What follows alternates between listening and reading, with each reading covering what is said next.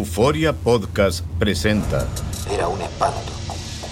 Y los cuerpos de los ahogados que sacamos del río están como estaban esos.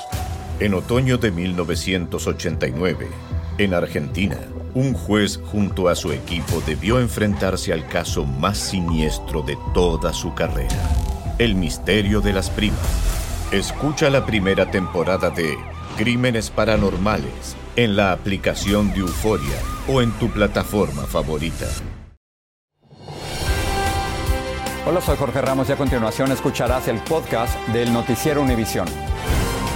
El programa de noticias de mayor impacto en la comunidad hispana de Estados Unidos. Esta noche, Cecilia, los padres de la niña de 8 años que murió en custodia de la patrulla fronteriza están realmente desconsolados y responsabilizan a los agentes federales por esta tragedia. Y es que, Jorge, dicen ellos que actuaron demasiado tarde cuando ya la pequeña Anadith Tanay Reyes había colapsado, aparentemente por una condición médica. Luis México conversó con los padres de la niña en Harlingen, Texas.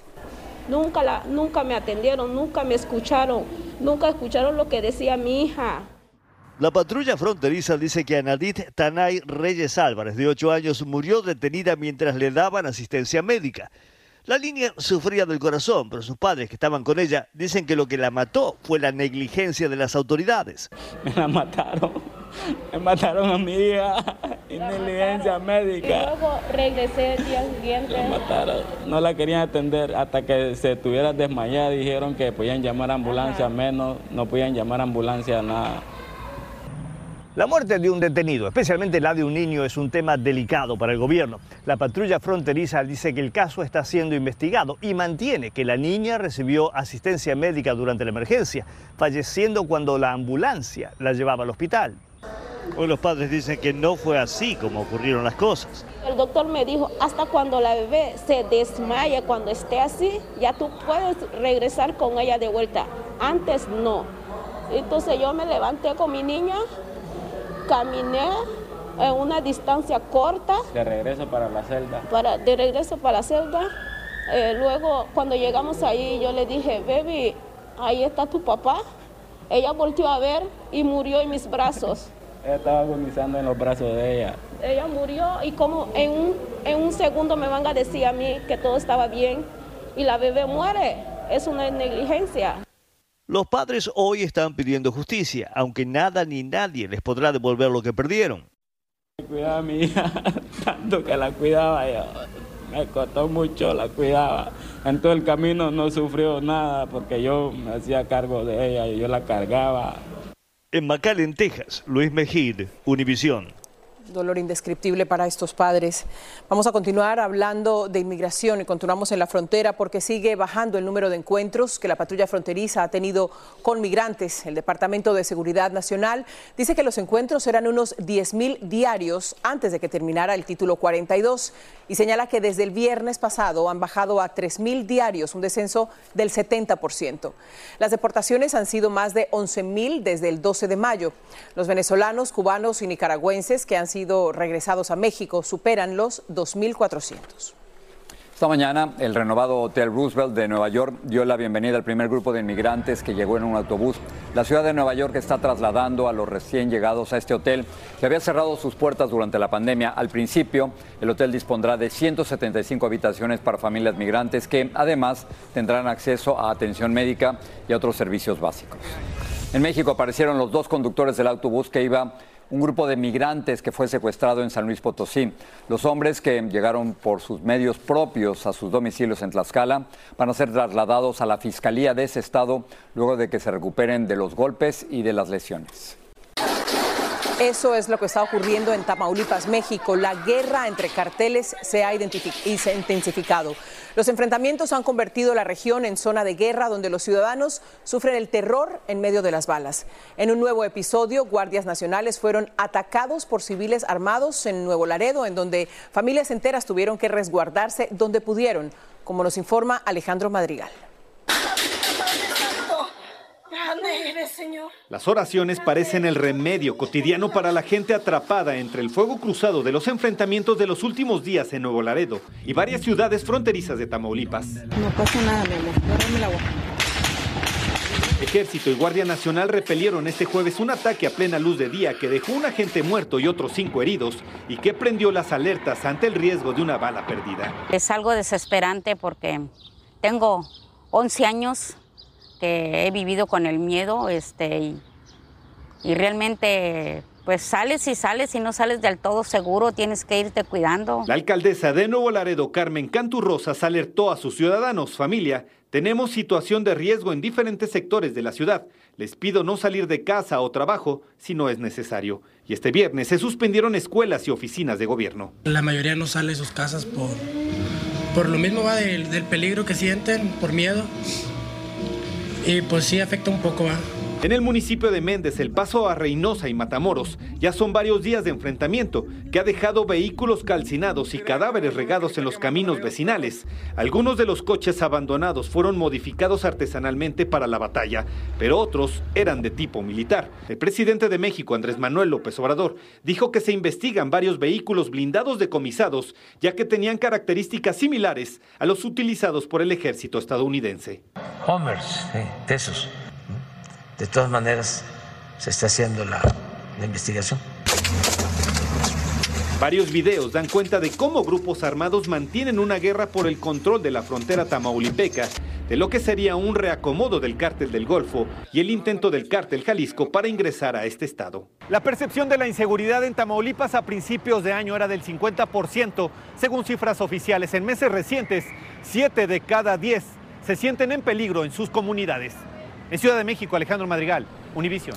Una noticia relacionada. Reynosa, Tamaulipas es considerada una de las ciudades más violentas del mundo. Hoy hablé con su alcalde, Carlos Víctor Peña Ortiz, y le pregunté si la estrategia de abrazos, no balazos, había fracasado. El tema migratorio financia a los grupos de la delincuencia organizada. Entonces, si no paramos ese flujo migratorio, entonces es, es, difícil poder nosotros hacerle frente. Y se hace un esfuerzo tanto de la Federación, con la Guardia Nacional, con la Policía Estatal, con el gobernador y con los municipios para poder acabar con las fuentes de financiamiento. Pero, pero no ha ocurrido, alcalde. No, alcalde, el Departamento de Estado ha enviado una advertencia a sus ciudadanos para que no viajen al lugar donde está usted. O sea, sigue siendo una de las ciudades más peligrosas de México y del mundo. Desde hace mucho tiempo están ese tipo de alertas, pero te comento, si tú ves los índices, se ha bajado. El resto de esta conversación y mucho más este domingo en Al Punto. Vamos a hablar ahora del insólito caso de un puertorriqueño al que le negaron el alquiler de un auto por tener licencia de conducir de Puerto Rico. Sucedió en Nueva Orleans cuando una empleada de la compañía Hertz le exigió pasaporte para alquilarle el auto y la policía que respondió a una llamada sobre el caso estuvo de acuerdo con la empleada. Vilma Tarazona nos dice cuál fue el desenlace. Humberto Marchand dice que aún no entiende por qué, aunque enseñó su licencia de conducir válida de Puerto Rico, le negaron el alquiler de un carro en Luisiana, argumentando que necesitaba un pasaporte por ser extranjero. La empleada ignoraba que la licencia es válida porque los puertorriqueños son ciudadanos de Estados Unidos.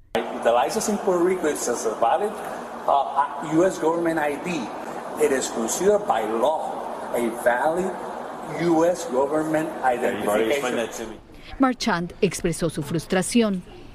Entonces este, me dijeron, bueno, es que la licencia es fuera del out of country en inglés, fuera del país. Y no, caramba, estás cometiendo un error. No, es una licencia válida en Estados Unidos, como cualquier otro lugar de Estados Unidos. Trató de explicar a la empleada y al policía que era ciudadano estadounidense. When you travel from Puerto Rico to, to mainland USA. We have multiple different customers that come here that have an out of the country driver's license that present a passport, This is whether not or this, not if they knew. but this is not an out of country driver's license. El policía le ordenó abandonar el lugar y no le alquilaron el carro. Y sentirme avergonzado, no avergonzado, este, este maltratado y, y, y, y rechazado en cierta medida como un ciudadano de segunda clase prácticamente. Que la ignorancia, provocado por la ignorancia. La compañía de carros se disculpó.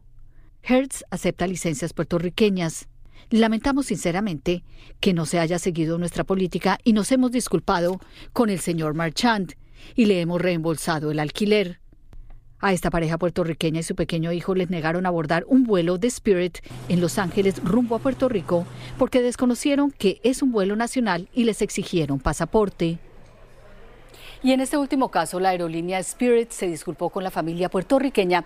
Dijo que se trató de un empleado nuevo que no entendió los requisitos de identificación. Agregó que le están dando capacitación adicional. Ilia, regreso contigo. Gracias, Vilma. El gobernador de la Florida, Ron DeSantis, dijo que hay cero posibilidades de que retroceda en su pelea con la corporación Disney. Señaló que no es buena política el colocar una corporación en un pedestal y exceptuarla de la ley. Disney canceló una inversión de mil millones de dólares en la Florida en medio de su disputa con el gobernador. Esto comenzó cuando Disney criticó una ley estatal que prohíbe hablar de gays a estudiantes entre kinder y tercer grado de primaria. Una familia mexicana de Arizona que perdió a uno de sus miembros en los ataques terroristas del 2015 en París está decepcionada con el fallo de la Corte Suprema a favor de Google. La Corte reafirmó que la empresa no es responsable del contenido violento o incluso terrorista de sus usuarios. Claudia Uceda nos dice cuál será el próximo paso de esta familia. Fue una noche de terror en París. Terroristas del Estado Islámico atacaron conciertos, bares y restaurantes en el 2015. Allí murió Noemi González, recibió un impacto de bala en el corazón. muertes sin sentido. Desde Arizona, esta madre mexicana nos dice que aunque han pasado siete años, se siente como si fuese ayer. Ella nunca nos va a dejar y que siempre, siempre vamos a hacer lo mejor para tratar de honrar su memoria. Ayer la Corte Suprema les dio la espalda y unánimamente se negó a intervenir en una demanda que esta familia mexicana quiere hacer contra Google, propietario de YouTube. No estoy decepcionada porque porque seguimos luchando. La familia culpa a YouTube por videos que según ellos atrajeron a miembros al grupo terrorista. Pero Google dice que está protegido por la ley de 1996 que evita que las redes sociales sean demandadas por contenidos publicados por otros. Los jueces supremos estuvieron de acuerdo.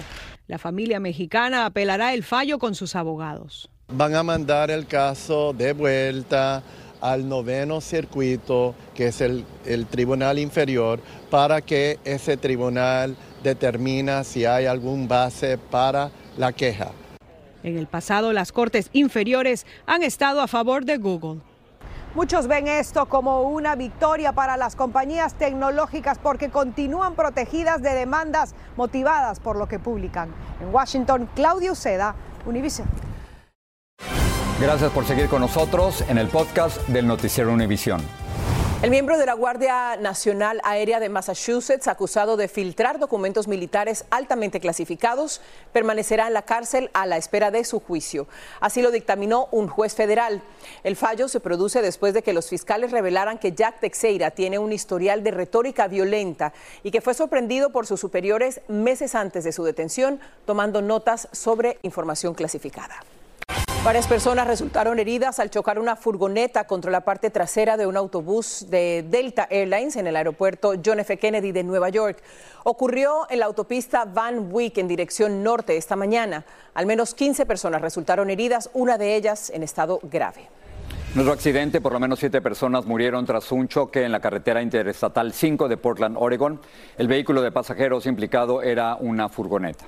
Una persecución en Houston, Texas tuvo un final insólito después de que no solo el sospechoso, sino también un auto de la patrulla de la policía terminaran chocando contra distintas viviendas. La persecución alcanzó velocidades de hasta 130 kilómetros por hora comenzó justo después del mediodía de este jueves.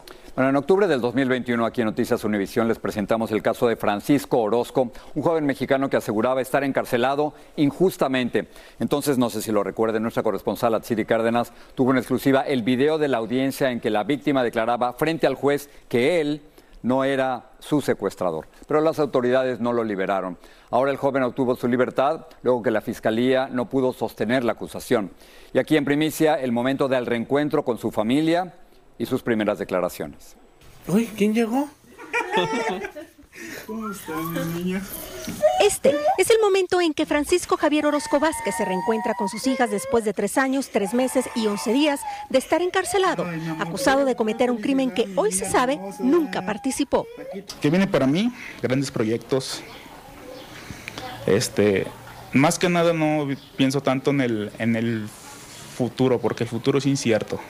Fue en enero de 2020 cuando quien es mejor conocido como Frankie fue arrestado en Jalisco a solicitud de la Fiscalía del Estado de San Luis Potosí por llamarse igual que un presunto secuestrador. A pesar de que cuando el delito ocurrió él estaba a 190 millas de distancia y en el festival escolar de sus hijas y lo comprobó con publicaciones en tiempo real en sus redes sociales, no bastó a las autoridades. Se supone que estoy con los que nos protegen con los que evitan todo ese tipo de problemas. Las autoridades tampoco consideraron el testimonio de la víctima que en septiembre del 2021 declaró frente al juez que Frankie no era su secuestrador. No puedo olvidar ese rostro ya viéndolo físicamente. Por eso sostengo que no es la persona. El 11 de mayo liberaron a Frankie luego que un juez federal lo ordenara tras desestimar todas las pruebas de la fiscalía quien podría apelar la resolución. Eh, no existe la más remota posibilidad jurídica de que un fiscal que conozca el derecho lo haga. El Frankie teme que las autoridades no lo dejen en paz ante la imposibilidad de arrestar al verdadero secuestrador. Honestamente, yo creí que me iban a volver a vincular. Además de enfocarse en recuperar el tiempo con su familia, Frankie desea ayudar a otras personas que estén atravesando por situaciones similares para que historias como esta no vuelvan a suceder. En Jalisco, México, Atsiri Cárdenas Camarena, Univisión. El presidente Biden le informó a los líderes del G7 que Estados Unidos va a apoyar un esfuerzo conjunto para entrenar a pilotos ucranianos en aviones de cuarta generación, incluidos los F-16. El presidente ucraniano Volodymyr Zelensky acogió con satisfacción la decisión calificándola de histórica. Está previsto que el entrenamiento se realice en Europa en las próximas semanas.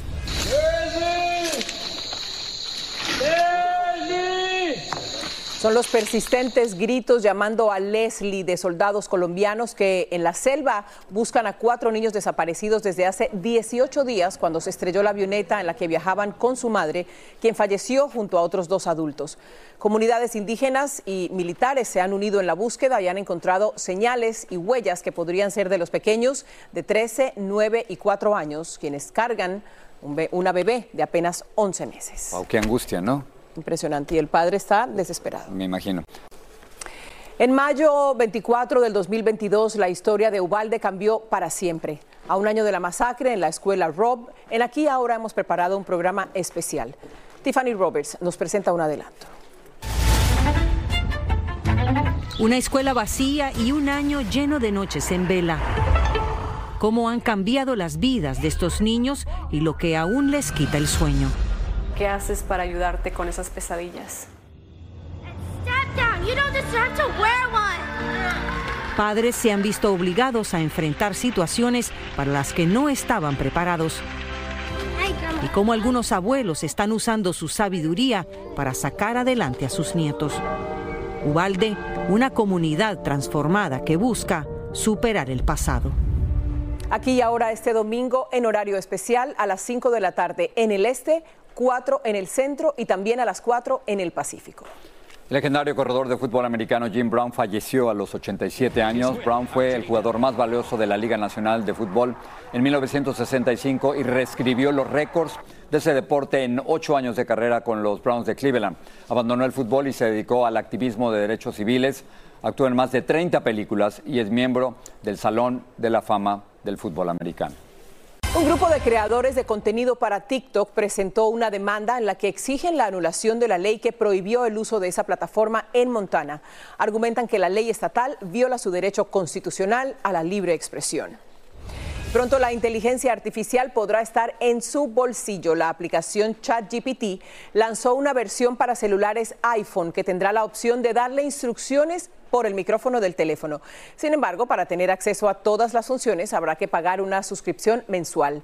Esta versión para iPhone solo estará disponible por ahora en Estados Unidos. La ciudad que nunca duerme se está hundiendo poco a poco. Y la causa es más de un millón de edificios de Nueva York que pesan más de un billón 700 mil millones de libras. Uno de los más conocidos y populares, como el Empire State, pesa 365 mil toneladas. Y es por eso que la Gran Manzana se sumerge poquito, son dos milímetros por año, pero eso podría generar inundaciones al estar muy cerca del nivel del mar. Peggy Carranza nos explica por qué Nueva York se está hundiendo. La llamada ciudad de los rascacielos estaría pagando un alto precio por tener una de las vistas más admiradas del mundo. El peso extraordinario de sus edificios está provocando que se hunda de 1 a 2 milímetros por año, según un estudio del Servicio Geológico de Estados Unidos. Los asentamientos no se dan todos parejos, los asentamientos se dan de un lado, de otro, no es que todo baja al mismo tiempo. Eso es realmente, yo lo considero que es improbable. De acuerdo con el informe, este hundimiento aunado al aumento del nivel del mar debido al derretimiento de los glaciares estaría incrementando la amenaza de peligrosas inundaciones. Los autores dicen que además de que esto podría ser mortal, puede causar serios daños en los edificios, ya que la repetida exposición al agua del mar puede corroer el acero y desestabilizar estos inmuebles. Es por esto que tras la devastación provocada por el huracán Sandy, se han ideado planes para proteger las costas, con malecones y una extensión del litoral, como este en el Bajo Manhattan. Lo que se desconoce es si serán efectivos. Los malecones y los son sitios donde la gente se, se va y tú ves el mar de cerca, pero esos malecones en diferentes ciudades tú ves que cuando hay eh, tormentas y, y, vienen huracanes, la gente tiene que alejarse de esas áreas porque el huracán no pide permiso para pasar. En la ciudad de Nueva York, Peggy Carranza, Univisión. Sabe que la Ciudad de México se hundía, pero que Nueva York se hunda poco a poquito, eso es nuevo, ¿no? no los costos de la vida moderna, para que veas tú. Más calentamiento global. Imagínate. Ahí está. Así termina el episodio de hoy del podcast del Noticiero Univisión. Como siempre, gracias por escucharnos.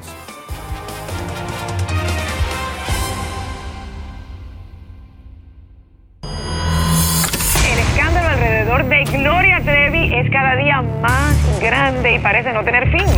Soy María Raquel Portillo. Fui ese rostro pálido y sin voz que el mundo vio en las escenas del mayor escándalo del entretenimiento de las últimas décadas. No vengo a contar mi versión, vengo a contar mi historia. Ya es hora de abrir la boca. En boca cerrada. Escúchalo en tu plataforma de podcast favorita.